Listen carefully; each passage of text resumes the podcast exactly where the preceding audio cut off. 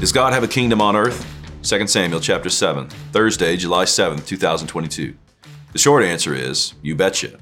Modern people don't like this idea. It hits a little too close to home. If God has a kingdom on earth, then maybe I will have to pay attention, says modern secular man. If God has a kingdom on earth, then maybe I'm not the king of kings, queries Joe Biden.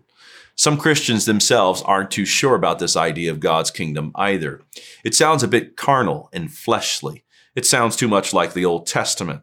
And doesn't Jesus say that his kingdom is not of this world? asks someone.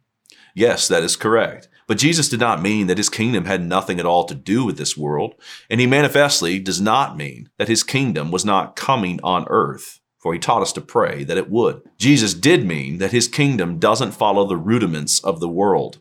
It doesn't depend or advance upon man and his chariots. We hear about this kingdom in 2 Samuel chapter 7 when God covenants with David. The text, a summary. David has recently brought the ark of God to Jerusalem.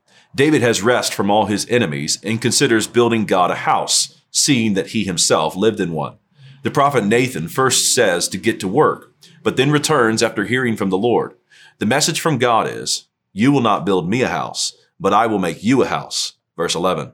God reminds David what he has done for him. And then verse 10 gets to the nub of the covenant. God will appoint a place for Israel, plant them so that they may dwell and be disturbed no more. The sense is that Israel will be settled. They will not be a nomadic and vulnerable people any longer. They will have rest from their enemies and be set up as a secure nation. Verse 12 signals more of this glorious covenant by speaking of David's seed. God will establish the kingdom of David's seed. Verse 12. And David's seed will build a house for the Lord. Verse 13. God will be a father to him, and he a son to God. Verse 14. When David's seed sins, God will discipline him. Verse 14. In other words, God will love this seed enough to treat him as a son, not like Saul, who was left without discipline and correction. In verse 16, God covenants that David's house and kingdom shall be made sure and established forever. This kingdom which God covenanted is the very kingdom in which Christians find themselves today. There is a very real border to this kingdom, and there are citizens and non-citizens of this kingdom.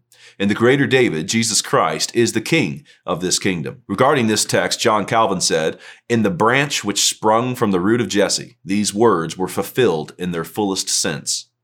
The sign of membership in this kingdom is baptism, and the meal of the citizens is bread and wine.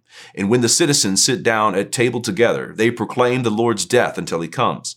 And the Lord, the king of this kingdom, is coming. He is coming again, that is, a second time. For he has already come once. When he came the first time, John the Baptist announced that the kingdom of heaven was at hand. More specifically, he said, Repent for the kingdom of heaven is at hand. Matthew chapter 3 verse 2.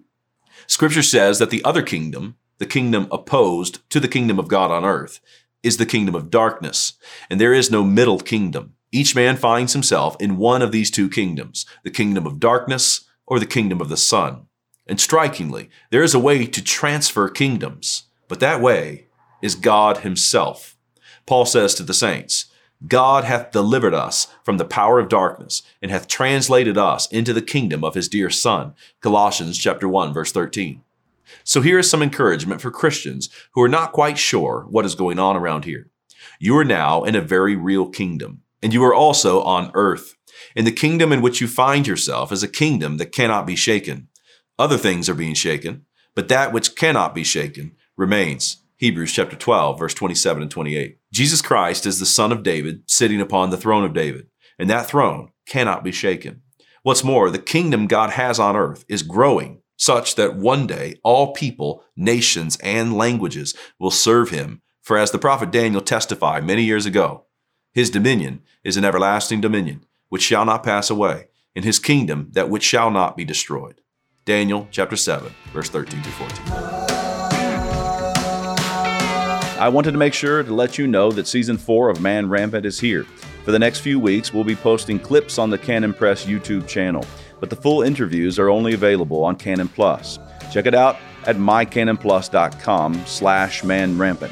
And if you haven't joined up yet, you can get your first month for just 99 cents by using promo code MR99.